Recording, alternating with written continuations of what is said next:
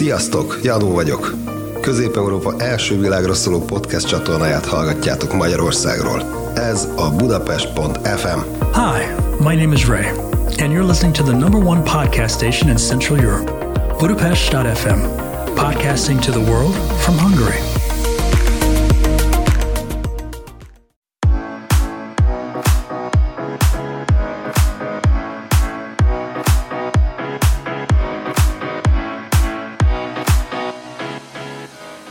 A podcast kizárólag ismereterjesztő és nem minősül jogi tanácsadásnak vagy hivatalos oktatásnak. Üdvözlök minden kedves hallgatót és nézőt, aki ma vagy később időpontban vette a fáradtságot, hogy meghallgassa vagy megnézze a szerény podcastemet. Az én nevem Kismárton, és ez a Játékok Podcast. A mai vendégünk Simon Balázs. Üdvözlök mindenkit! És aki engem nem ismerne, vagy nem hallgatta a korábbi részeinket, én is szeretnék gyorsan bemutatkozni, mielőtt Balázsról beszélgetnénk. Rólam annyit kell tudni, hogy én a SILA International Lawyers munkatársaként dolgozom kint Szófiában, Bulgáriában, és amúgy sportjogász vagyok. Ügynököknek, kluboknak, szövetségeknek, mindenkinek segítünk, szerződésekben, átigazolásokban, különböző jogi problémákban, vitákban, és legtöbbször a FIFA meg a KASZ, tehát ez a svájci bíróság előtt szoktunk segíteni. Na, de hát akkor ennyi rólam. A podcastről még annyit akkor, akik először kapcsolódnának be, hogy a játékok podcastnek a cél, hogy bemutassuk a sportjog világát és az abban szereplő embereket. Tehát vannak szárazabb sportjogi részek is, de lesznek izgalmasabbak, amikor olyan vendégekkel beszélgetünk, mint Balázs. És akkor szeretném nektek be is mutatni Balázs. Tehát Balázs nekem egy nagyon-nagyon régi barátom, nagyon jó sztoraink vannak még, amikor FIFA menedzsert játszottunk a gépen, és, és még fifáztunk nagyon sokat, meg akkor ott még nem tudom, mikkel játszottunk? Az a kettő volt a legnagyobb, nem? Aha, aha, volt még Dragon Balls volt, meg ilyen gyerek, gyerekkori uh, játékok. Azaz. Volt. És akkor ugye mindig úgy ment, hogy, hogy még annyit hozzáteszek, hogy ugye mindketten Kievben nőttünk fel, és sok napunk úgy ment, hogy lementünk mondjuk focizni egyet, aztán hazafele bementünk a boltba, és ott nagyon sok másod PlayStation játék volt, és filére lehetett hozzájutni, ezért megvettük éppen azt, ami tetszett, és egész délután azt nyomtuk. Tehát, kb. kb. így is volt. Az az, tehát, na, de ugye mi mindketten nagyon sok fociztunk, tehát még akik nem tudják, azoknak majd, majd Balázs erős beszélgetünk, de ő, ő tovább is nyomta a focit, tehát hogy most például a, a beach futballban, tehát standfociban folytatod, viszont nagyrészt meg ügynökként tevékenykedsz, tehát akkor kezdjük is ott, hogy igazából kicsit te is mutasd be magad, lehet nem mondtam el mindent, meg akkor, hogy hogyan is lett előled ügynök? Vagy ez a nagy kérdés. Köszi Marci a bemutatkozást, meg még egyszer üdvözlök mindenkit. Hát ez egy elég érdekes és furcsa sztori, nagyon váratlanul jött egyébként hát nem olyan szempontból váratlanul, mert nagyjából szerintem minden, mm.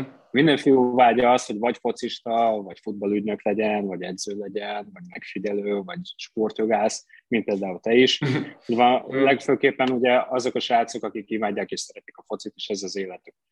Nekem az úgy jött, hogy én világéletemben fociztam, lehet, hogy nem olyan magas, meg nagy szinten, mint Karim Benzema például, de nem, nem, nem de a szakállat legalább ugyanolyan jó. Az, az, az hasonlít kb. köszi. Nem, volt, nem voltam olyan rossz, de volt egy pillanat, amikor ugye szüleim nekem még gyerekkoromban azt mondták, hogy jobb, hogyha többet koncentrálnánk akkor a tanulásra. És uh, amerikai nemzetközi iskolát végeztem, ki ebben hasonlót, mint ugye te, Olyan. hogyha hallgatók nem tudnák, igen, két rivális középiskola fogalmazunk Igen, játszottunk is egymás ellen. igen, igen, igen. És, de maga az egész manager story, ez egyébként nagyon egy, tényleg egy vicces és vannak, lehet, hogy valaki számára hihetetlen, mert ez úgy volt, hogy én egy nemzetközi cégnél dolgoztam, mint irodavezető, ez egy magyar-ukrán cég volt, befektetésekkel foglalkoztunk, import-export, szóval nagyon különböző. Én egyébként marketing szakon végeztem még annól az egyetemen, hogy Kievben, és egyszer csak én ott, hát nem találtuk meg két év után már az összhangot az ottani tulajjal, és úgy voltam, hogy jó, akkor most új, új állást fogok keresni, és váltok. Felraktam a mai világban ugye az emberek hogy szoktak állást keresni? Hát 90%-ban ugye ismerősökön, barátokon keresztül, ugye van a Facebook, van az Instagram, uh-huh. ugye minden szociális ugye weboldal, felraktam az Instagramra, meg a Facebookra, hogy ez meg ez vagyok, ezt tudom, ezt csináltam, ezt csinálom, ezt szeretném csinálni, és egyszer csak a Pro Star Football Agency-nek a CEO-ja, vagyim Sabli, írt nekem Instagramon. Régóta ismertük egymást, de azelőtt valahogy nem került szóba ez az ügynökösködés és így nekem, hogy remélem szóltam, hogy én állást keresek, és lenne kedvem csatlakozni a ProStar Football Agency-hez. Mondtam, hogy persze lenne. Hát ki az a hülye, aki azt mondaná, hogy nem. Végül is, hogyha, hogyha arról beszélünk, akkor nem tudom, mennyire Mennyire hmm. nézik ugye általában ugye az emberek, de a Pro Star Football Agency a világon most a top négy ügynökségben benne Az van. biztos. Szóval nekünk több mint, több mint 500 focistánk van, akikkel mi foglalkozunk. Ráadásul ez ugye csak a felnőtt korúak, mi ugye foglalkozunk gyerekekkel is, de erre majd később ugye rátérünk. Hmm. Szó szó, ilyen váratlanul és ilyen hihetetlenül kezdődött, úgymond az én, én kalandom, mint futballmenedzser. Nagyon durva, és az az igazság, hogy azért is hasonlít az, az enyémre, mert ugye tehát tényleg mind a ketten gondolkoztunk azon, hogy mit csináljunk, és ugye nekem a sportjog, tehát én például korábban meg egy filmes cégnél dolgoztam, egy holland cég magyar vállalattal, és amikor elkezdtem keresni, hogy mit csinálok, mi legyen az a mester, melyik rendbe menjek, akkor találtam egy sportjogit, és gondoltam, hogy hát mindig csináltam a sportot, tényleg érdekel ez a sportjog, és nekem tényleg akkor indult be az egész, amikor ugye um, hazakerültem Magyarországra suli után, mert Spanyolországban végeztem, és kerestem a helyemet, és beszéltem egy, egy volt tanárommal, aki amúgy egy, egy bolgár sportogász, és a top 5-ben ott van, és csak azért nem mondom most elsőnek, mert amúgy ez mindig megy ez a rivalizálás, de hozzáteszem, hogy nemrég volt egy, egy perünk, egy tárgyalásunk, ott pedig a Neymar ügyvédje, a Markos Motta volt a túloldat, és mi nyertünk, tehát, hogy na, ezt ilyenkor lerázzuk. De a lényeg az, hogy ugye én, én írtam neki, hogy hát keresem, hogy hova mehetünk, nem tud valamit, és akkor mondta nekem, hogy hát neki nagyon nehéz éve volt, és keres egy, egy fiatal ügyvédet maga mellé, és ugye én alapból úgy írtam neki annól, hogy bárhova költözünk. Ezt mennyasszonyomnak addig akkor még nem mondtam, de utána, amikor már megkaptam az állatot, mondtam, hogy költözünk. Szóval érdekes, hogy te is milyen utat jártál be, és mennyire volt nehéz így elindulni. Tehát ugye a, szerintem a legnehezebb része, hogy akkor önnek beszél, hogy, hogy hogyan ismersz meg embereket, meg kapcsolatokat, és ugye itt most nem csak az, hogy, hogy oda mész hozzájuk, hanem kell egyfajta bátorság is, hogy oda mer menni hozzájuk, hogy tud segíteni, mert szerintem a hallgatók nagy része is tudja, hogy nagyon sok kamu ügynök van. Tehát, hogy azért nem mindenkiben bíznak meg, főleg a játékosok. Hát eléggé. Uh, nem, nem egyszerű. Szóval, hogyha valaki csak úgymond fel kell reggel, és arra gondol, és úgy gondolja, hogy hú, hogy ő, ő mától ma futballügynök lesz, illetve menedzser, mm. akkor fel kell készülni arra, hogy ez kőkemény meló. Szóval ez, ez azért nem olyan egyszerű, mint hogy fel van vázolva az interneten, meg mindenhol, hogy mi tömjük a zsebeinket pénzzel, meg bőröndel szállítjuk ugye a cash Szóval ez nagyjából nem működik. Mi napról napra kőkeményen dolgozunk, 0-24 órában mindig elérhető vagyok, nekem nincsen karácsony, nincsen új év, nincsen születésnap. Ugye 50 futbolistám van azóta, hogy én beléptem a Prostárba, ez az 50-nel én foglalkozok, köztük vannak nagyobb magyar nevek, vannak nagy ukrán nevek, külföldi válogatott játékosok, és egy, szerintem egy ügynök akkor jó ügynök, hogyha apai anyait belead, és mm. ő úgymond ezt szenvedélyből csinálja. Nem azért, mm. mert ő egy pénzéhes cápa, mint nagyon sok ügynök sajnos neveket nem fog mondani, hanem azért, mert, mert ő ezt szereti, és neki az örömet okoz, hogy az egyik játékosát el tudja helyezni, hogyha a játékosát behívják az ifi válogatottba, felnőtt válogatottba, hogyha megkeresések jönnek, hogyha elismerik, hogyha már eljut oda egy ügynök, hogy a, a kluboknak a tulajdonosai, elnökei, a sportigazgatói saját maguktól hívják fel, és azt mondják, hogy hú, küld nekünk létszíves játékos, szeretnénk erősíteni nyára. Szerintem akkor az már egy, egy olyan úgymond visszajelzés, hogy igen, te jó úton jársz, és jól csinálod, amit csinálsz. Igen. Én nem mondom azt, hogy én egy hű, de jó vagy nagy ügynök vagyok, de én próbálok százal százalékban korrekt lenni, ezt te is tudod, én mindig tisztességes vagyok, én nem csapom be se a játékosokat, se a klubokat. Számomra én azt vettem észre, hogy ez, ez nagyon fontos mindenféleképpen, nem csak ebben a szakmában, hanem ugye így átlag ugye az életben is. Szóval, Igen. hogy egy ember korrekt, tisztességes, becsületes, tisztelettel beszél a mással, nem néz le senkit, ak- akkor szerintem lehet egy Igen. jó ügynök. Hát úgy bánik másokkal, ugye, ahogy, ahogy vele is kéne, és ezt sokszor szoktuk mondani, ugye, mert én is nagyon sok ügynökkel találkozom, meg mi ketten azért nagyon sok, sok kapcsolatot, tehát mindig javaslok én is neked valakit, és ugye ez, ez nagyon sokszor tapasztalat kérdése, mert ki az az ember, akinek ugye azt mondod az ember, figyelj, megbízunk benned, nyilván öm, vannak mandátumok, tehát akik nem tudnánk, hogy ez mit jelent, az annyi, mindig vannak eseti megbízások, hogy van egy játékosom, a játékosom megbízunk, hogy neki keres itt klubot, még ebben az országban, vagy tárgyalja ezzel a klubbal, és hozza egy ajánlatot.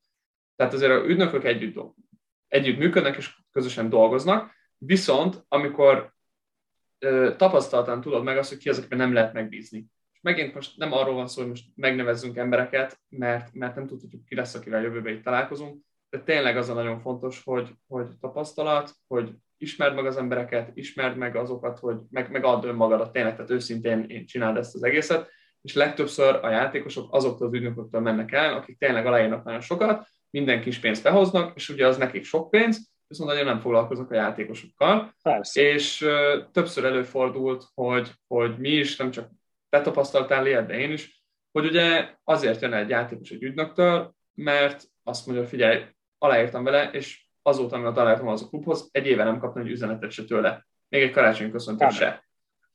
És azért az milyen érzés a játékosnak, hogy ott az ügynöke, és, és nem kap semmit tőle.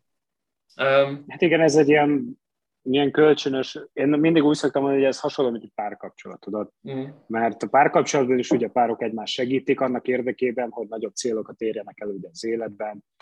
Telnek az évek, házasságban, egy év, két év, három év, ez hasonló. Szóval te úgymond te segítesz a játékosnak, de a játékos is segít neked azzal, hogy ő jó játszik, azzal, hogy ő profi, hogy ő csinálja a munkáját, és akkor is szépen együtt tudtok lépcsőről lépcsőre ugye felfelé ugye haladni. Na most, hogyha ez egy rossz párkapcsolat, és valaki azt érzi, hogy nincs megelégedve ugye a másikkal, akár én a játékossal, mert furcsa dolgokat csinál, mert amit nem ugye a pályán, mert az, az, az, az pálya persze, itt most hát 11 ember játsz ezt a sportágat nem egy, hanem ugye a magánéletben most tegyük fel, elmegy meccs előtt éjszaka szórakozni, mert ilyen is, ilyenről is volt példa, hogy utána hívtak a klubtól, hogy a játékos elment, na, én most őszintén én ezt nem becsülöm és nem tisztelem. Igen. Mert ez tiszteletlenség szerintem a csapattársak iránt, tiszteletlenség ugye a klub iránt, tiszteletlenség én irántam, és ez, én az ilyen játékosokkal nem is Igen. dolgozok. Szóval nálam nagyon fontos, hogy az a játékos, akivel én aláírok például, ott rögtön meglegyen az első perctől az összhang. Hogyha megtaláljuk az Igen. összhangot, és látom rajta, hogy ő igen, korrekt, intelligens, ugyanúgy rendes, normális, akkor persze nagyon szívesen. Csak ugye, hát visszatérve a kérdésem, mert kicsit elmentünk attól, hogy is volt ugye tulajdonképpen a kérdés, nem olyan egyszerű elkezdeni ezt az utat, fel kell készülni, hogy, hogy nem lesznek itt rögtön napról napra nagy bevételek. Szóval nekem annyi szerencsém volt, hogy mi a Kádár Tomival nagyon jó barátok vagyunk régóta. És ugye ő a Dinamo Kielben játszott, én meg ugye Kielben éltem, Na, de tényleg baráti viszony, milliószor vacsorázott nálunk, gyerekek születésnapján volt, én náluk. Igen. És eljött az a pillanat nála is, lehet, hogy sokan emlékeznek, amikor ő ugye elment Dinamo Kiev-től, mert volt egy kisebb nagyobb konfliktusa, és én mm. voltam az, aki elvitte Kínába ugye Santomilnekbe. Szóval úgymond van, akinek, itt mondta, mondta is nálunk egy CEO, hogy hú, ez igen, ez, ez tényleg egy első nagy üzlet, mert általában ugye az első üzletek azok kisebb, nagyobb üzletek. Ö, na, elnézést kérek a hallgatóktól is, meg tőled is Balázs, megszakadt egy pillanatra. Semmi gond. Előfordul néha, hogy a internet gondok. Tehát akkor ott, ott voltunk igazából, hogy, hogy igen, hogy össze, össze tudtad hozni a, a, az üzletet, tehát hogy Kádár Tamásnak segítettél legelőször, és az volt a legnagyobb üzlet, és akkor ott, Igen, ott, ott minket. Egyébként, egyébként a mai napig uh, már két és fél éve dolgozok ugye a Prosternál, azóta hát szerintem minden átigazolási időszakban minimum egy ilyen 15 transfer az, amit én ugye saját magam ugye szoktam csinálni, közösen ugye a kollégákkal, vagy ugye a céggel, mm. amiben én személy szerint ugye mindig részt veszek, de a mai napig a Kádár Tomi átigazolása ugye Kínában az volt a legnagyobb üzlet, egyértelmű, hogy miért, mert 5 millió eurós Igen. transferdíj volt, amit fizettek érte ugye a kínaiak, azért az egy elég nagy összeg. Igen, Föl, főleg amikor a karrier elején vagy, nem? Igen, főleg első dealnek, tudod, ahogy szokták mondani, azért egy 5 milliós üzlet, az, az tényleg, az wow. Az nagy, az nagyon Igen. Igen, én, én is nagyon örültem, de nekem az volt a fő, ugye, hogy a barátom, a játékos, hogy akarjon oda menni, jól érezze magát. Nem az, amit a hírekben mondtak, hogy nagyon keresni magamat, mint ügynök, meg ő is magát, hanem azért, mert úgy döntöttük, hogy abban a pillanatban akkor ez volt a legjobb lépés. Igen. Főleg úgy, hogy már 30 évesen én is őszinte vagyok, Kád is mindig őszinte volt, nyilatkozott is erről, és ő is kőkeményen megmondta mindenkinek, olvasóknak, hallgatóknak, hát 30 évesen hova igazoljak? Hát nem fog már az Arsenal vagy a Barcelona elvinni, nem? Igen. Szóval... Ezt tudjuk de most itt van Magyarországon, úgyhogy így, így alakulnak a Igen. dolgok. De hát ahogy beszéltük, tudjuk azt, hogy ugye a játékosoknak, sőt, ezt amúgy a, a FIFA is, meg a, a CAS leginkább szokta mondani, amikor szerződésekről van a szó, hogy egy játékosnak a karrierje az, az korlátozott. Korlátozott idő van. Egy átlagjátékos nem tud játszani 20 éven keresztül, mert egy idő után nem feltétlenül kap majd szerződéseket, főleg a leg, nem a legmagasabb szinten, akkor vannak, akiknek mondjuk a karrierre rövidebb, mert csak azt a rövid időt tudta kihasználni, tehát ilyenkor azért mondja azt a FIFA és a KASZ is, hogy, hogy ha mondjuk munka, munkaügyi per van, vagy vita, hogy jár neki ez a pénz, mert, mert ő ezer alatt rövid idő alatt tudja megkeresni ezt a pénzt magának, meg ugye sérülékeny is lehet. És ugye ezért van az, hogy sokan azt hiszik, hogy egy ilyen nagy igazolásnál, fú, a pénzről van szó, de hogy nem igazán, mert a másik része annak, hogy ugye keresni akar valaki, az az, hogyha egy adott országba igazolnak, és ugye nagy összegekről van szó, az egy rész azt is biztosítja be, hogy mi van, hogyha nem fizeti ki a klub. Tehát sok klub nagyon sokat Persze. ígér, aztán keveset fizet, és ezért van az, hogy megpróbálsz minél többet letárgyalni, mert akkor, hogyha egy kis töredékét is fizeti ki, akkor is ugye azt, azt megkaptad. Tehát ugye erről majd lesznek külön részek, amikor erről fog beszélni, meg lesznek játékosok, akik majd elmondják a saját példájukat, tehát ez ezért is fontos. Viszont gyorsan akartam mondani neked is, hogy nagyon érdekes, minket mondtad, hogy mire kell, mire figyelsz te oda, mit tartasz fontosnak a saját szemszögedből és a játékoséból is, mert az előző részben a Hensi Ricsivel, a Hensi futballtól beszélgettünk arról, hogy egy olyan részt próbáltunk tartani, hogy a szülőknek, fiatal játékosok mire figyeljenek. És az egyik, amit elmondtunk, az az, hogy tényleg milyen legyen az ügynököt, tehát hogy, hogy próbáljon meg rád koncentrálni és segíteni, mert ugye te, mint fiatal játékos, nem igazán tudod navigálni ezt az egészet, nem tudod kibe bíz. Tehát neked van-e valaki, akire számíthatsz, hogy segít neked a karriered előre haladásában, és, és nagyon sok olyan ügynök van, aki tényleg ezt veszi leginkább figyelembe, és, és a legtöbb, tehát én is azokat ismerem leginkább, velük szoktam beszélgetni, tárgyalni, segíteni, te is, tehát így alakul ki ugye ez a network. És hozzáteszem, hogy amúgy, ha már így arról beszéltünk, hogy hogy lesz valaki amúgy ügynök, hogy amíg ugye én sportjogászként elindulok, tehát megcsinálom a jogi sulit, minden úgy végigmegyek, utána jön az, hogy jó, akkor hogy kezdek el dolgozni, ugye nekem is van a, a network, tehát ugyanúgy nekem is a kapcsolati rendszeremben meg kell ismernem embereket, akik ezzel foglalkoznak, és úgy szépen elkezd nőni. Tehát miután megismerte egyet-kettőt, de szépen elkezdenek beajánlani, és, és igazából itt az a fontos tényleg, hogy sokszor számíthatok egymásra, mert egymásnak a, a munkáját is, meg életét segítitek. Viszont van egy nagyon érdekes kérdés, ez az ügynöki regisztráció, és ez azért fontos most, mert most nyáron a FIFA meg fogja változtatni a szabályzatait, és lesz FIFA regisztráció. 2015-ben ők ezzel felhagytak egy rövid időre, amíg, és nyugodjon békében Mino Rajola, amíg Rajola nem csinált egy akkora igazolás Pogbával, hogy rájött a FIFA, hogy úristen, mennyi pénzt keresett egy ügynök, ezért lehet, hogy újra korlátoznunk kéne kicsit, hogy, hogy hogyan is dolgoznak, de egészen 2015-től máig ez úgy volt, hogy adott szövetségeknél regisztrálsz, mint, mint ügynök, és Magyarországon ugye úgy van, hogy beküldöd a papírokat, tehát elfogadod a szabályzatot, beküldöd a papírokat, és utána kapsz egy számlát kb. 50 ezer forintra, plusz adminisztrációs díj, és átigazolásonként van egy ilyen 25 ezer forintos kezelési költség, viszont Kievben vagy Ukránban, ha jól tudom, sokkal drágább és nehezebb. Drágább, meg nehezebb, meg ott ugye az Ukrán Szövetségnél el kell végezni ugye egy hivatalos ugye licenzet, ez tulajdonképpen úgy néz ki, mint Magyarországon a személyigazolvány, uh-huh. szóval egy ilyen plastic card, amire rá van írva, hogy te hivatalosan, ugye például, mint Simon Balázs, authorized from the WAF, és uh-huh. megkapod ugye a saját számodat, úgymond az ügynöki számodat, ez egy regisztrációs szám, amin ugye a szövetségen belül bármikor ugye megtalálnak, és bármilyen ugye átigazolásban részt veszel, na akkor ezt ugye ugyanúgy mindig meg kell adni a szerződésbe, szóval tulajdonképpen semmi, semmi extra, nagyjából uh-huh. ugyanúgy, mint Magyarországon annyi a különbség, hogy ugye ott ezen a tanfolyamon a végén, hogy megkap ugye a licenzet, neked vizsgáznod kell. Hmm. Szóval nem úgy működik, mint Magyarországon, mert sajnos itt most azt kell, hogy mondjam, hogy Teréz néni 69 évesen befizeti az 50 ezer forintot, jóvá hagyja azt, hogy igen, ő, ő most hozzájárul egy jogszabályhoz, ehhez, ahhoz, és hopp, Teréz néniből már ugye futballmenedzser lett.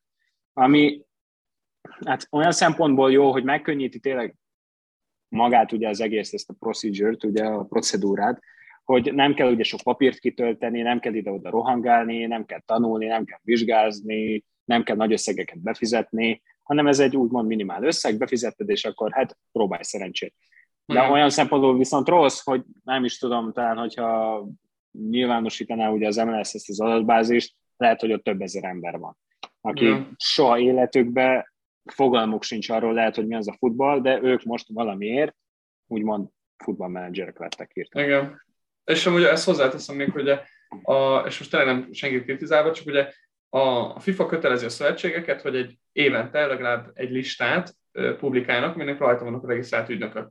Na most ezt az MLS is megcsinálta, meg lehet találni az oldalukon, ez tök jó, te is ott voltál, emlékszem is, amikor megtaláltam, akkor kerestek, hogy hoppá, miért nem vagy fent, aztán minden rendben volt. De ugye itt az a baj, hogy ha csak ilyen egyszerű regisztráció, akkor mindenki fent lehet rajta, tényleg, és, és ugye nem egy olyan elit csoportba tartozott, hogy tényleg ért hozzá, és az én tapasztalatom is az, főleg az idősebb ügynököktől, akiktől amúgy mai napig tanulok, akkor ők annó FIFA regisztrált ügynökök voltak, tehát nekik komoly tudásuk és tapasztalatuk volt. De jött a másik kategória, amikor mindenki elkezdett beszállni, és ott is vannak azok, akik tényleg tanulják, értenek hozzá, mindent oda tesznek, és, és hogy, hogy tudják. Meg van az, aki, aki mondjuk kérdez, tehát aki mondjuk felhív engem, hogy én ezt nem tudom, gyorsan adj már nekem választ. Ez még nem is lenne gond, csak ott jön a probléma, amikor ugye valaki csak azt a pénzt látja benne. És ezért is szerintem fontos hogy a korlátozás, mert, mert hogyha ha nincs benne az, hogy, hogy megbízhatsz az ügynöködben, és például ezért is teszem hozzá, hogy ha valaki egyszer ügynök szeretne lenni, akkor érdemes tényleg egy ügynöki irodában akár asszisztensként elkezdeni, vagy valahogy dolgozni, mert amúgy az is, ügynöki irodák is lehetnek ügynökök, tehát ügynökségek is lehetnek regisztráltak, és ugye akkor nem a személyhez vannak kötve, és akkor így az elején mondjuk azt megkönnyíti, hogy az ügynöki iroda alatt fut minden, viszont akkor ugye az irodának a felelőssége az, hogy minden rendben menjen, és minden ügynökért felelős. Tehát ebbe az irányba sem mehet, csak, csak ugye akkor ott meg az ügynökségen múlik, hogy mennyire kezeli, meg kell dolgozik együtt. De, de ez nagyon érdekes, hogy Ukrajnában ez marad, hát meglátjuk, hogy mondjuk júliustól ez hogy lesz tovább, ki marad meg, ki megy át másod dolgozni, vagy, vagy hogyan fogják ezt folytatni. Hát igen, mert sokan biztos ellene lesznek majd ennek, ennek az egész ugye változásnak, mert őszinték leszünk, természetesen mindenki nagyon örül, meg nagyon hálás akkor, amikor van egy tényleg egy top játékosa, akit tegyük fel válogatott, ráadásul szabadon igazolható, és a klubok ajánlnak neki irális nagy összegeket, mikor csak a játékosnak 30 ezer euró a fizetése, most csak mondtam valamit, Igen. De, az ügynök, de az ügynök kap félmillió euró ügynöki díjat azért, mert oda viszi ugye a játékost. Na most, hogyha ez korlátozva lesz, akkor ez így úgymond fair is, meg unfair is. Szóval én, én úgy korlátoznám, hogyha FIFA lennék, hogy megnézném ugye kik azok az ügynökök, akik ténylegesen jogosultak lehetnének nagyobb ügynöki díjra. Szóval ezt úgymond valamire alapoznám, tudod. Régóta van a szakmában, van FIFA licenze, van a saját szövetségéni licenze, hány az elmúlt, most nem tudom, három-négy évben Igen. hány átigazolást hozott össze. Most csak mondok példákat. Szóval ezt fel lehetne építeni úgy, hogy az az ember, aki kőkeményen csak ebből él, ezt 0-24 órában reggeltől estig csinálja 365 napban egy évben, hogy ő ugyanúgy jogosult legyen, ne irreális nagy ügynöki díjakra, igen, Isten nyugasztalja szegély, Nora jól lát, nem olyan nagy összegekről beszélünk, azok tényleg, én is úgy gondolom, hogy azok irreális nagy összegek, és az, az már tényleg egy kicsit nem, nem, nem szép dolog, amikor az emberben mond ilyeneket, de ez ízlések is pofonok, ha van, aki kifizeti, akkor miért nem mondja be, ugye? Persze. Szóval, de, hát úgy mondják, hogy de van belőle. hogy Persze. Szóval én ezeket valahogy így korlátoznám, mert hogyha most tegyük fel, tudod, levisznek minden fix 8% és egy centel se több, az, az megint, most van egy tényleg, ténylegesen tényleg top játékosról, szabad sérült volt, nem tudom, keresztszalag, éppen felépül. Egyértelmű, hogy ha eddig volt 50 ezer eurója, most is van egy példa, van egy játékos, aki megkeresett tegnap előtt, 45 ezer euró most fizetése volt, válogatott játékos, jó játékos, de egy évig sérült volt, mert ö, problémái voltak és most egyértelmű, ő is tudja, én is tudom, a klubok is tudják, hogy maximum tud keresni, az ilyen 15 és 20 között lesz. Na most az ő esetében, de hogyha valaki lát benne úgy a fantáziát, tudja, hogy milyen játékos vagy, hogy mit, és nagyobbat akar neki adni, akkor ott megint csak a 8%-ot kapom meg. Szóval itt ilyen igen, ténylegesen igen. Kér, nagyon kérdéses a dolog, de hát meglátjuk, hogy hogy lesz. De most ezzel megkevesebb. Amúgy, amúgy erről annyit, hogy a, ugye a FIFA-nak jelenleg egy ilyen, van egy szabályzata, csak ugye a szabályzatnak nem mindegyik része kötelező, és vannak ilyen ajánlatai, tehát hogy most hogy működjön, és mondjuk 3%-ot ajánlanak abban, és ők úgy ajánlnak, hogy a, a játékos szerződésének a teljes időtartamára a bruttó fizetésének 3%-a. Viszont gyakorlatban, mert a, akit érdekel amúgy, felmehet és a FIFA-tól is letölteti ezeket a snapshotokat, hogy be ők leírják, hogy hány játékozás volt, milyen ügynöki díjak voltak, stb.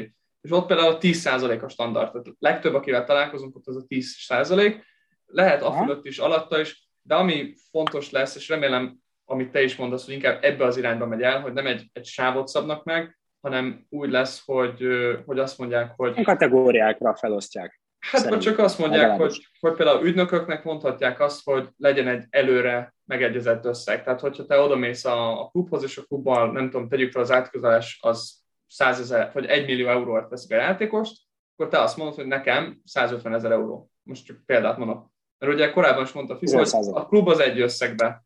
A, a játékosra is meg lehet állapodni, hogy, hogy 10 százalék, tehát, hogy igazából a FIFA-nak, ami nagyon fontos lesz, az valószínűleg annyi lesz, hogy ne lehessen mindenkitől, tehát ne lehessen egyszerre háromféltől, mert ugye Rajolának ez volt a nagy trükkje Pogbánál, ja, hogy a, a United, a Juventus és a játékos is fizetett neki, tehát itt nagyon szépen összehozott egy olyan dolgot, amit ugye a FIFA nem szabályozott, meg mindenkitől szépen bekérte. És ki tudja, lehet, hogy kifizette volna a United egyedül a 40-et, de elosztották mindenki között, hogy a költség kisebb legyen, de mégis belegondolni, hogy valaki 40 millió eurót keressen egy átigazolással, ami a játékosnak az, a díjának, tehát az átigazolási díjának egy nagyon magas része, fú, hát, hát igen. És, és amit még hozzáteszek, ráadásul a másik, ami viszont illegális, az az, hogy, hogy a játékos jövőbeli, tehát hogy a következő transferjéből ugye nem kaphat elméletileg senki pénzt, kivéve az előző klubja, amikor ezt úgy nevezik, hogy szellon, tehát amikor egy eladod, akkor, akkor jön a százalék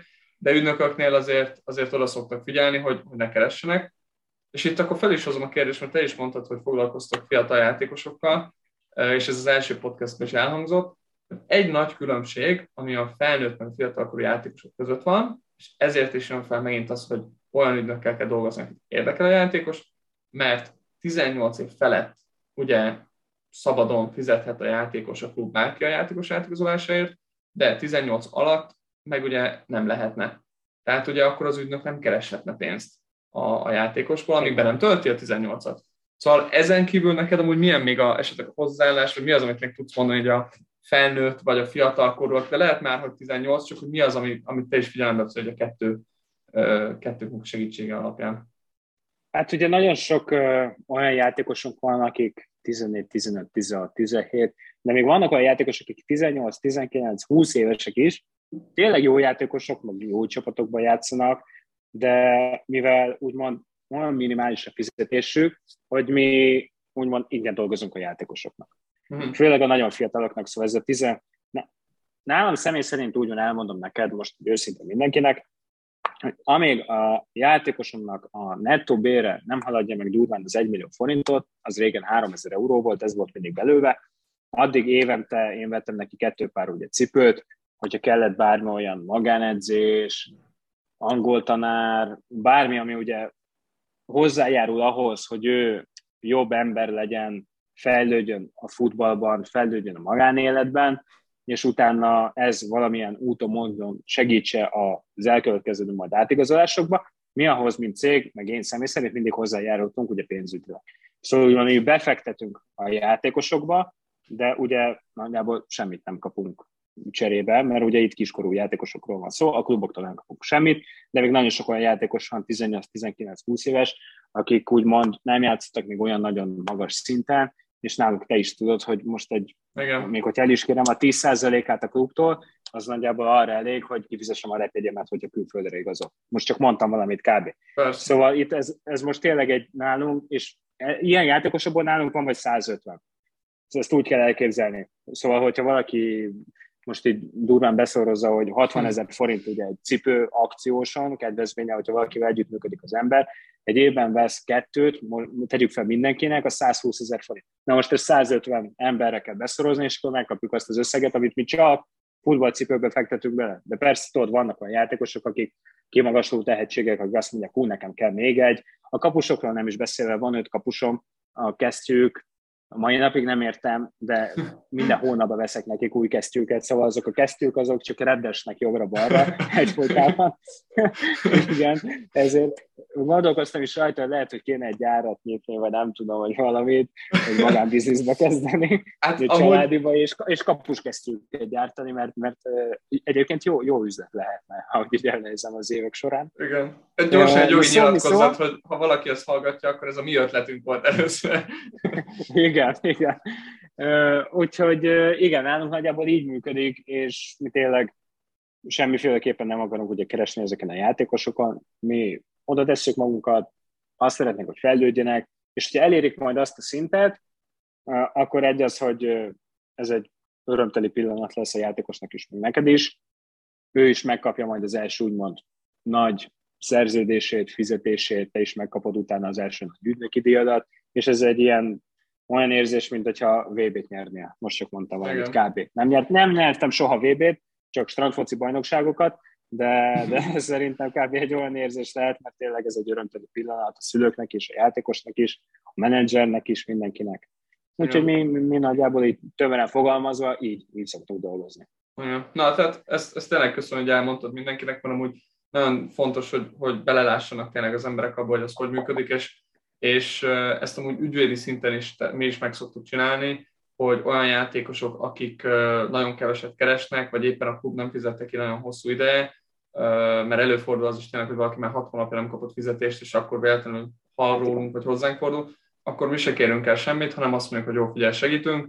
Most is van egy magyar játékos, akivel, akitől egy nagyon minimális 20 ezer forintot kértem az elején, azért, hogy ugye tudjam, hogy, hogy komolyan veszi az egészet, és ennek sokszorosa a fizetése, de nem fizették ki egy ideje, voltak komoly családi költségek, és mondtam, hogy semmi gond, segítek. És mai napig nem kértem, hanem azt beszéltük, hogy amikor lejár a szerződés, és mindent kifizettek, akkor majd egy tényleg egy ilyen minimális összeget akkor majd fizet, de akkor is csak ugye, mert, mert már beszéltük, hogy akkor ugye nagyon sok munka ment bele, de mai napig lekopogom, azóta kapja a fizetést, tehát ennek nagyon örülök, vannak olyan játékosok, akiknek ugye meg azért se kérünk, mert ugye az se fix, hogy később megkapják a, a pénzt a klubtól, tehát ott ugye sikerdíjjal dolgozunk, de ahogy te is mondtad, vannak már azok, akik viszont már bőven keresnek annyit, hogy ki tudják fizetni az ügynökit is, meg az ügyvédét, vagy akármit, ott ugye már igen elkéri az ember. Tehát ö, nagyon fontos aspektus az tényleg, hogy hogyan segítünk egymásnak, hogy dolgozunk együtt, és ö, igazából mi amikor szoktunk dolgozni, akkor nem az szokott lenni, hogy most a, a pénzt beszéljük meg legelőször. Persze. Sőt, én egy olyannal találkoztam, és szerencsére nem beszélnek magyarul, tehát ezt így mondhatom,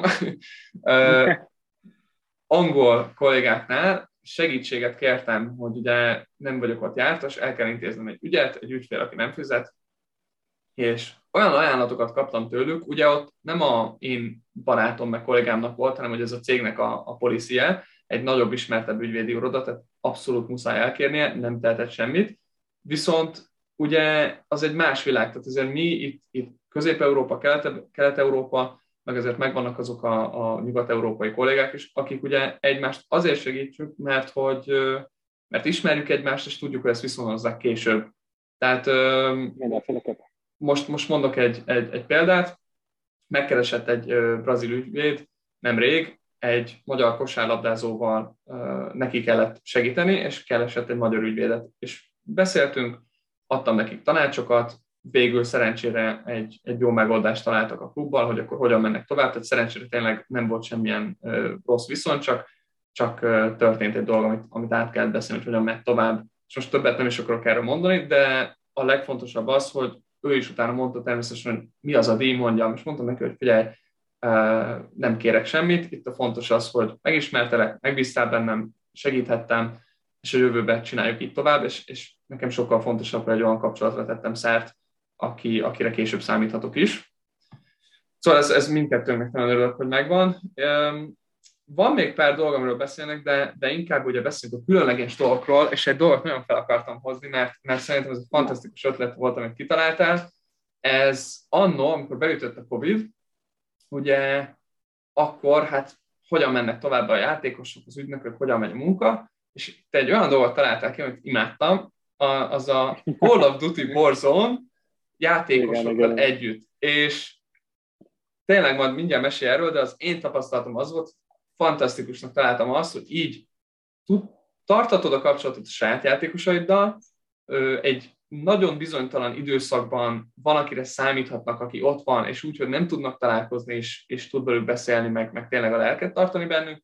Néha én is beléptem, és megbeszéltünk egy-két dolgot, hogy most ú, a fizetésemet tényleg csökkentik 20-30-70 százalékkal, azt is tud, abban neki így, sőt, jogi tanácsadást is tudtunk nyújtani, és, és amúgy meg ha a barátaiknak szóltak, behívták, akkor ugye még nagyobb kapcsolatrendszer. Tehát emlékszem, volt egy meccsünk rá egy pár hónapra, vagy egy évre, amikor már 150 ilyen magán já, meccs volt, nagyon durva volt. 154-en voltak, aha, full lobby volt. Aha. Szóval amúgy Igen, ez hát hogy jött ez az ötlet? Ah, mondja csak. Hát ez csak véletlenül egyébként az egyik ismerősöm, ugye Covid volt, azt kell rólam tudni, hogy én 6 éves korom volt a Playstation özök, szóval nekem ez mióta ugye családom van, meg ugye ügynök vagyok, menedzser vagyok, ez azért tényleg nagyon sok energiát elvisz. Ahhoz, hogy este, amikor már mindenki alszik valahogy újra tud töltődni, akkor egyszer csak rátaláltam ennek a Call of Duty warzone amikor még ugye nem volt annyira nagyon népszerű. De ugye időről időre, így amíg telt ugye ez a nagyon aranyos és szép ugye Covid, uh, nagyon, nagyon népszerű játék lett, sőt az egyik legnépszerűbb a világon, együtt ugye a Fortnite-a és mivel ugye sok játékosom volt, és azt vettem észre, hogy ha PlayStation-on nem tudom, hogy a hallgatók mennyire vannak ott van ezekben a kérdésekben, hogyha valaki valakinek az ismerős a PlayStation, akkor a játékban is megjelenik, hogy ő ugye játszik. Igen. És egyszer csak nézem, fent van Kádár Tomi, Holman Dávid, Vermes Ricsi, Eppen Marci, Hegedűs már, Tömösvári Bányi, Kálnoki Kis Dávid, Benjamin, Ver- Benjamin Verbics, és így egyszer csak kitaláltuk. Egyébként a Verbicsel, a Benjamin Verbics, a szlovén válogatottnak a játékos és a Dinamo Kievnek, nagyon jó barátok vagyunk, hogy ebben a játékban lehet úgymond ilyen magántornákat csinálni. Private Lobby az a neve. Uh-huh. És úgy voltunk vele, jó, hogy akkor próbáljuk meg. És ennek oly híre ment, hogy az első tornán talán, hát 90 valahányan voltunk, de ott is voltak már nem neves, szóval Bruno Petkovics, András Porár, Verbics, Kádár, Holman, Kalmár Zsolti, Eppel Marci, Tömösvári Bálint, Kálnoki, Hegedűs, Demien Patrik, Babati, szóval nagyon-nagyon-nagyon sok játékos volt, és ez tényleg nagyon népszerű lett, és nagyon jó játékokat játszottunk, és a mai napig a Jakicsal például így ismerte meg, ő most az Eintracht Frankfurtban futballozik. Bruno ah. Petkovicsot így ismerte meg, a Livákovicsot, a horvát válogatott kapust így ismertem meg, Kamel Glik, aki ugye a Leeds United-ba játszik, a lengyel ugye szélső, így ismertem meg. Ugye tényleg, hogyha behívtam egy pár ismerősömet is, ugye itt az volt a fő koncepció, hogy ugye mindenkinek a futballvilágában kell ugye valahogy részt vennie. Szóval vagy kispályás játékos, vagy futszál, vagy strandfoci, vagy nagypályás, vagy menedzser, jogász, scout, sportigazgató, bárki.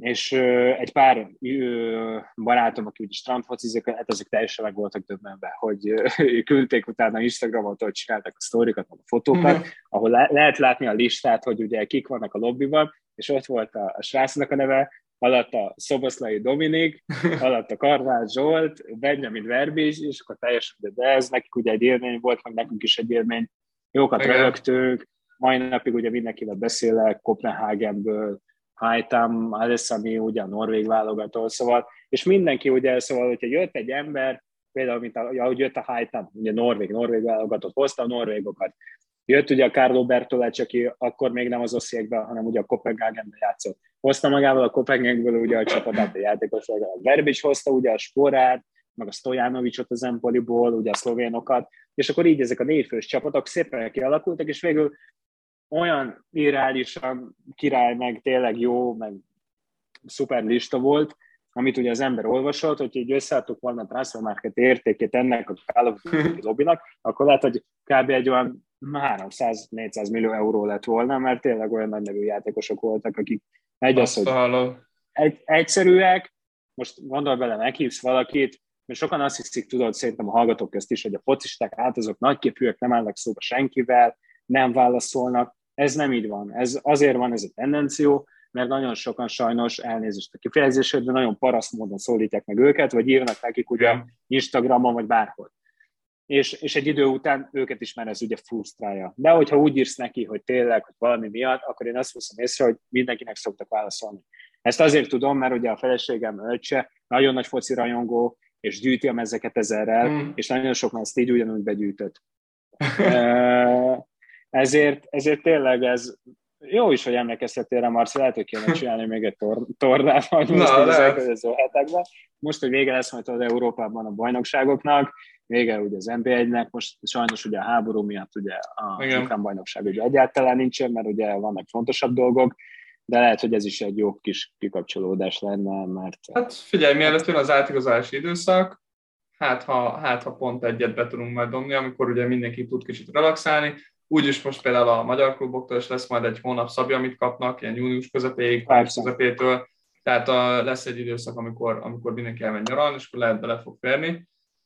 De, de figyelj, tehát szerintem tényleg ez egy nagyon jó ötlet volt, és én is, én is annyira imádtam, és, és tényleg volt egyik este, emlékszem, hogy a mennyasszonyom meg a, a huga, ők a nappaliban tévéztek, én a kis projektoromat bevittem az irodába, a falra kitettem, gyorsan megcsináltam, hogy játszunk, és emlékszem, hogy nekem is volt benne egy kolumbiai sportjogász barátom, egy indiai, akikkel ugye egy, egy suliba jártam, meg benne volt a, az Elekes Peti, akik mindketten ismernek, aki a, onnan a Fradi, és most pedig a DVTK-nál ugye a, a fő scout, vagyis igen, ugye a scout pozíció, és a, a Petit azért is imádom, mert neki is nagyon sok a dolga, és, és mondta, hogy ezekben a játékokban nem a legjobb, de aztán szépen ő is rákattant, és elkezdett játszani, és, és uh, imádtam, hogy, hogy egyszer el is küldte, tudod, hogy első kill, utána az első győzelem, tehát hogy, hogy ja, nagyon rá tudtunk kapcsolódni, kapcsolódni, és tényleg imádtam, hogy hogy, hogy csináltuk.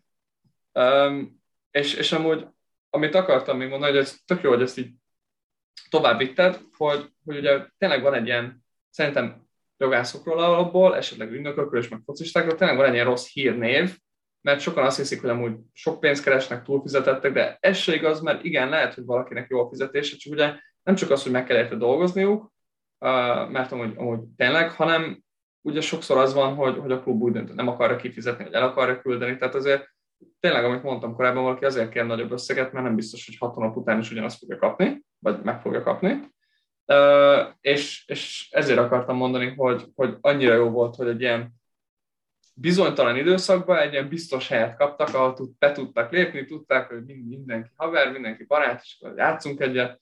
És mondom, nem is tudom már kivel játszott, játszottunk, amikor arról volt szó, hogy még a magyar kormány arról mesélt, hogy mennyivel lehet csökkenteni ugye a fizetéseket, és akkor meg volt mindenki ijedve az összes focist, és úristen 70%-kal levinni a fizetésemet. A, és az... Igen, ahogy, hogy hívják, játszottunk szerintem az Apple Marcival, a Vernes Ricsivel, lehet, meg a, Ricsi volt, meg, igen meg, meg a Nagy Ricsi, aki most Pakson játszik. Így volt. Na, igen, igen, velük, velük szóval volt. Va, valam, valamelyik a Ricsi, Ricsi, de szerintem a Nagy, Nagy Ricsi, Apple Marci, én meg te, így voltunk talán négyen. Igen, valami, valami ilyesmi volt pont ez, és, és, és akkor is ugye arról beszéltünk, és megnyugtattam mindenkit, hogy nyugi, tehát ez, ez nem ilyen egyszerű majd, hogy csak lecsökkentik, de azért is bele kell gondolni, mert, mert uh, sok játékos azért nem keres feltétlenül annyit, tehát hogy meg, meg lehet ők az egyedüli keresők ugye a családban, tehát uh, azért Persze. sokaknak arra kell gondolni, hogy ők tartják fent ugye a házat, kocsit, stb. akár szülőknek is fizetnek, tehát azért figyelembe kell venni azt, hogy én is nagyon sok olyan játékosról tudok, megismerek, akiknek ugye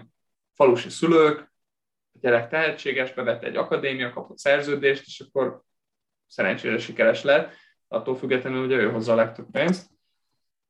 Na de, um, igazából annyira sok időnk nincsen, viszont még mielőtt mert úgy nagyon sok mindenről beszélhetnénk, és majd én mindenképpen fogok ilyen egy, egy külön részt tartani, ami ilyen gyors talpaló lesz ügynököknek, mielőtt lesz majd ez a, megjön az új FIFA szabályzat, tehát el fogom mondani, hogy mire kell figyelni mondjuk átigazoláskor, szerződésekről, de, de akartam, akartam kérdezni, hogy esetleg mit tudsz javasolni majd, majd más ügynököknek, hogy például tényleg most csak ilyen akár átigazolásokkal kapcsolatban szerződésekkel, akár saját megbízásai játékosokkal aláírni, hogy és hát mi az, a, az a, amit az évek alatt most megtanultál, amit nagyon fontosnak tartasz? Lehet több dolog is, csak hogy van-e valami, ami így eszembe jut? Hát szerintem, amit nagyon fontosnak tartok így az évek alatt, amit ugye így úgymond tapasztaltam ugye a saját bőrömben, az, hogy a legfőbb az, hogy tisztelt saját magad. Szóval ne, ne szánd az időt egy arra a játékosra és olyan típusú játékosra, akiből az első pillanattól kezdve látod, hogy még egy egyszerű meghatalmazásra akar adni egy csapatra, tegyük fel egy hétre. Sőt, mondok többet, én annak vagyok a híve, nagyon sok játékos megkereső szeretne együtt dolgozni. Én meghatalmazás módján csak olyan játékosokkal dolgozok együtt, akik már úgymond klasszis játékosok. Szóval ezek vagy millió eurós értékű játékosok, vagy válogatott játékosok, vagy tényleg olyan potenciális fiatal tehetségek, akik hogy rá, tudod róluk, hogy wow, hogy ez úgymond egy, mint egy 17 éves Gavi ugye Barcelona, ah, hasonló kaliber. Egy az, hogy van, aki nem tartja be. Én nem szeretem ezt a ezt az autós versenyt más ügynökökkel, mert nagyon jól tudom, hogyha a játékos ad nekem erre meg erre a csapatra meghatalmazást, akkor a világban van még 3983 csapat, most csak mondtam valamit, és abból a 3983-ból 2983-ra ad más különböző ügynököknek is. Igen. És szerintem, a, ami nagyon fontos, és ami miért jó az ügynököknek is, meg a játékosoknak is, az ügynök és a játékos ugye szerződés, mert kristály tisztán le van írva és benne van, hogy neked kötelezettségeid vannak a játékos felé. Ugyanúgy a játékosnak, te feléd. És ebben most, hogy őszinték legyünk, ki, ki az a hülye, fogalmazzunk így jó elnézést mindenkitől, aki aláír egy játékossal úgy, hogy tudja, hogy nem tud neki találni csapatot. Hát ennek semmi értelme nincs. Mert Igen. ugye aláírsz vele, de te pénzt tőle nem kapsz. Szóval ezt még nem is lehet azért mondani, hogy aláírok egy játékosra azért, mert ad nekem 10 ezer eurót. Hogyha pedig valamelyik ügynök a játékosnak pénzt kér, akkor felejtsék el, és soha többet fel sem a telefon. Mert, mert ilyet nem szabad csinálni. Ugyanez vonatkozik ugye a fiatal játékosokra és a szülőkre. Hogyha bármelyik szülőt megkeres egy ügynök, hogy adjon nekem uram, 1000 eurót, és kiviszem a 14 éves fiát, most mit tudom én, a széria B-be, én biztos nem adnék, és biztos szóba sem állnék soha többet vele. Igen, igen. Na, hát- szóval én, én ezt tapasztaltam meg, és én így dolgozok, mert uh, egy az, egy, egy életünk van, egyszer élünk sajnos, nem vagyunk macskák, kilenc tudunk, igen, igen, kilenc tudunk járni ezen a világon, nagyon fontos szerintem helyesen beosztani, és tényleg csak azokra a játékosokra koncentrálni, akik igenis pont veled szeretnének dolgozni, nem az, hogy csak találj nekem egy csapatot, és tök mindegy, hogy kitalálja nekem a csapatot, csak valaki találjon nekem egy csapatot. Igen. Mert te apai tanyait beleadsz, beleéled magad, csinálod, szereted, száz százalékot adsz belőle, keresed, és a végén ugye úgy jársz, hogy dolgoztál rajta, de valamiért lehet, hogy mégse a te ajánlatodat fogja elfogadni, hanem elfogadja valaki másért, mert ő ott majd azt mondja, hogy majd valaki visszaosz neki, mint még 20 ezer eurót. Most csak mondtam valamit. Így van, így van. De... Te, meg, te meg dolgoztál egy hónapot. De egyértelmű, amikor még valaki nagyon az út elején jár, akkor az is nagy szó, hogy kap valakitől meghatalmazást, hogyha nincs mögötte egy nagy background, ugye, hogyha nem egy Wasserman dolgozik, nem egy CA, Base LTD Soccernél, nem például nálunk, Mm. Nagyon sok nagy cég van még, akit ugye tudnék sorolni. Ez ugye ad úgymond egy olyan stabilitás, biztonságot, egy backgroundot, hogy igen, hogy fel tudsz valamit mutatni, vagy el tudod mondani, hogy igen, hogy úgy mész oda a játékoshoz, mint Pro Star Football Agency. Mert hogyha én is az út elején lehet, hogy oda mentem volna, mint Simon Balázs, akkor azt mondja a játékosom, vagy azt mondja a játékos elnézést, hogy hát hú, hát ki a tököm az a Simon Balázs. Nem? szóval nagyjából igen, szóval ez, ez is elég fontos, és mi is ezért bővülünk napról napra. Most is ez majd ilyen inside lesz Magyarországon egy úriember, akit most beveszünk a postárba, közösen fogjuk vele csinálni majd a magyar piacot, ő is egy nagyon tisztességes, nagyon korrekt ember. Most uh, tárgyalok egy ciprusival, aki a ciprusi piacot fogja különbírni, hogy ne nekem kelljen oda repdesni egyfolytában. Mm. Uh, tárgyalunk még most a skandinával, szóval mi, mi annak vagyunk a híve, hogy nem csak a játékosaink úgymond nem, nem csak a, elnézést, nem csak a mi játékos listánk ugye bővül és fejlődik napról napra, hanem ugyanúgy mi próbálunk nagyobb és biztonságosabb ugye hátteret nyújtani ugye azoknak a játékosoknak, akik csatlakoznak hozzánk, és szerintem ennek köszönhetően ugye elég sokan csatlakoznak. Mert nálunk van egy scouting team, könyvelők, jogászok, de mindig beszoktunk vonni ugye külsős jogászokat is abban az adott országban, akik ugye azokat a nyelveket beszélnek, például veled, Marci, sokat dolgozunk ugye együtt Magyarországon. Igen. Adminisztrátorok, ugye különböző ügynökök, vannak nagy nevű olyan, ügy, akik játékosok voltak régen, de most már ügynökök lettek, mint az Eduardo da Silva, aki az Arzenálba játszott, Dinamo Zagreb, Shakhtar, horvát válogatott, ő is ugye az én kollégám, nálunk dolgozik a Prostárban. És próbálunk egy olyan több biztonságos, úgymond backgroundot biztosítani ugye a játékosoknak, hogy mi mindenből el tudjuk őket látni. Szerződéseink vannak az adidas a Pumával, a Nike-val, különböző dietetikusokkal, magánedzőkkel, magán nyelvi tanárokkal is ráadásul, szóval ez úgymond egy ilyen tényleg egy, egy olyan fogalmazunk úgy struktúra, ami ugye nagyon hosszú éveken keresztül ugye épült, köszönhetőleg ugye a, elsősorban ugye a Vagyimnak, aki nálunk ugye a CEO a Vagyim Sabli, mert nagyon szépen ugye ezt felépítette, és a mai napig mi ezt ugye már közösen együtt, mind a hányan vagyunk, ugye építgetjük napról napra. Igen. De szó mi szó, mert gondolom sajnos kicsit hosszadalmasan szoktam válaszolni, ugye Nem, nem, ez nagyon jó, mert, a mert részletesen mondod. Semmi gond, amúgy igazából nem vagyunk úgy időhöz kötve, csak, csak uh, amit megígértem az elején, hogy mennyi idő lesz, az, azért ahhoz tartottam magam. Szóval fejeződik Igen, voltam. szóval igen, ezért ugye a hallgatóknak, akik majd meghallgatnak, vagy a nézőknek, akik ugye megnézik, én mindig próbálom így maximálisan őszintén, tisztán ugye elmondani ugye a gondolatémat, mindig laza vagyok, engem nyugodtan bárki mindig felhívhat, írhat, játékos, nem játékos, szülő, nem szülő, nagyon sok apukával, anyukával van, hogy még nagymamával is szoktam beszélni.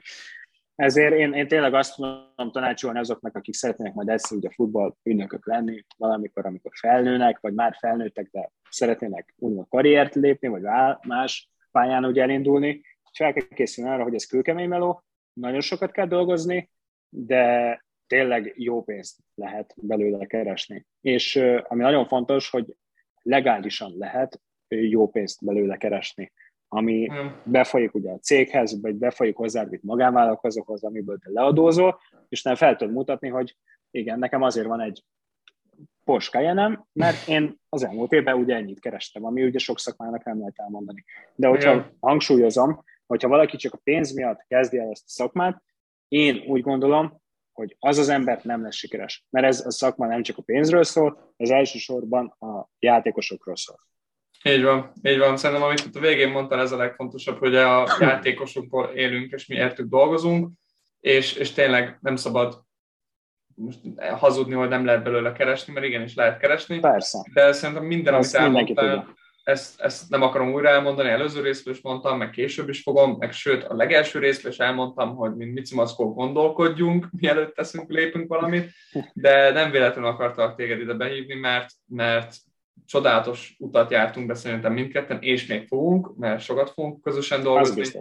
Mindketten próbáljuk a, a piacot olyan szinten összefogni, meg felépíteni, hogy, hogy minél többet és minél hosszabb távon tudjunk együtt dolgozni, de hogy, hogy mindketten nagyon sokat dolgoztunk azért, sok álmatlan éjszaka, az ügyfelekért mindent megteszünk, sokszor tényleg most is ugye a hallgatók látják, hogy a legtöbb videóban eddig mindig napfény volt, most is itt 9.21-nál a 8.21, azért van ez így, mert nekem is volt munka, Balázsnak is megnézte egy játékosának a meccsét, tehát hogy nem, nem, nem úgy van az csak, hogy bármikor most időnk van beszélgetni másfél órát, és hozzáteszem azt, hogy nagyon rég nem beszéltünk ennyit, tehát én, én nagyon örülök, hogy kicsit sztorizgatni is tudtunk, meg beszélgetni, és, és tényleg valószínűleg még az is lehet, hogy jövőben lesz egy, egy új rész, mert, mert annyi mindenről tudnénk majd beszélni. Lehet, hogy majd igazából, ha leáll a nyári átigazolási időszak, akkor majd egy ilyen összegző epizódot is csinálunk, meglátjuk. Nagyon szívesen, persze. Um, vagy, vagy legrosszabb esetben a, a, az esküvőmön majd megbeszéljük, ugye ott sokan lesznek a, igen, ott sokan lesznek majd a sportból, fociból, és akkor majd, majd ott velük is megbeszéljük.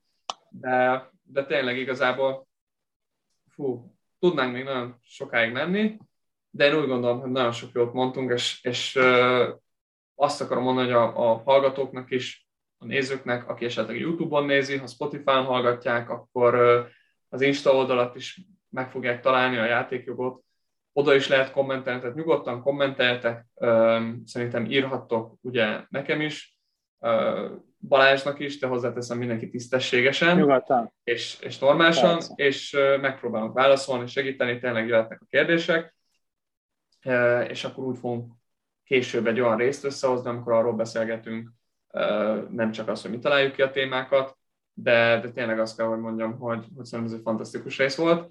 Köszönöm szépen, hogy, hogy, hogy jöttél, és, és, és ilyen jó dolgokat elmondtál, és abszolút nem baj részletesen, mert, mert szerintem nagyon kevesen ennyire őszinték.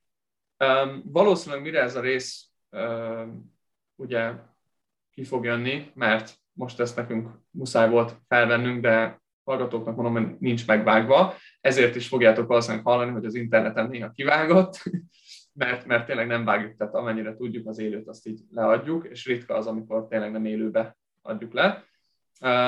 De, de hogy valószínűleg addigra lesz egy, egy, egy pár másik cikk is rólad, tehát azért tudnak majd a hallgatók olvasni, hogy tényleg mit csinálsz, meg ez is remélem egy Persze. kis, kis, kis rálátást ad az élet, ügynök életére, meg a tiédre. Szóval nem tudom, van-e még valami hozzáfűzni valód. Én nagyon köszönöm, hogy, hogy jöttél vendégként, mint ismerős és barátként, meg úgy általában tényleg. Én is nagyon szépen köszönöm, Marci, jól beszélgettünk, remélem tudtunk valakinek valamivel segíteni.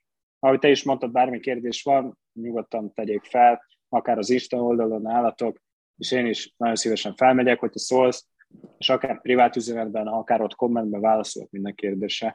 Ahogy mondtam, én mindig őszinte vagyok, szóval nyugodtan tényleg lehet bármit kérdezni, bármire őszintén megadom a választ, ami nem tartozik ugye magán privát életre, hanem ami szó. Új spektrum, erre ugye a mi szféránkra ugye a sportjog, ami az ügynöki, ugye a foci világ.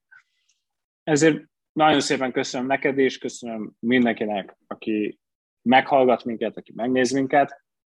Mindenkinek sok sikert kívánok, és, és a legjobbakat. Köszönöm szépen. Hát akkor, akkor a hallgatóknak, nézőknek csak annyit, hogy tényleg köszönjük, hogy meghallgattátok, ahogy mondtuk, kommenteket, kérdéseket küldjétek, és akkor ugye ez volt tehát a Játékok Podcast mai adása. Ne felejtsétek, hogy nem árt egy kis tudása a nagy siker érdekében, és vendégem Simon Balázs volt. Köszönöm. Sziasztok!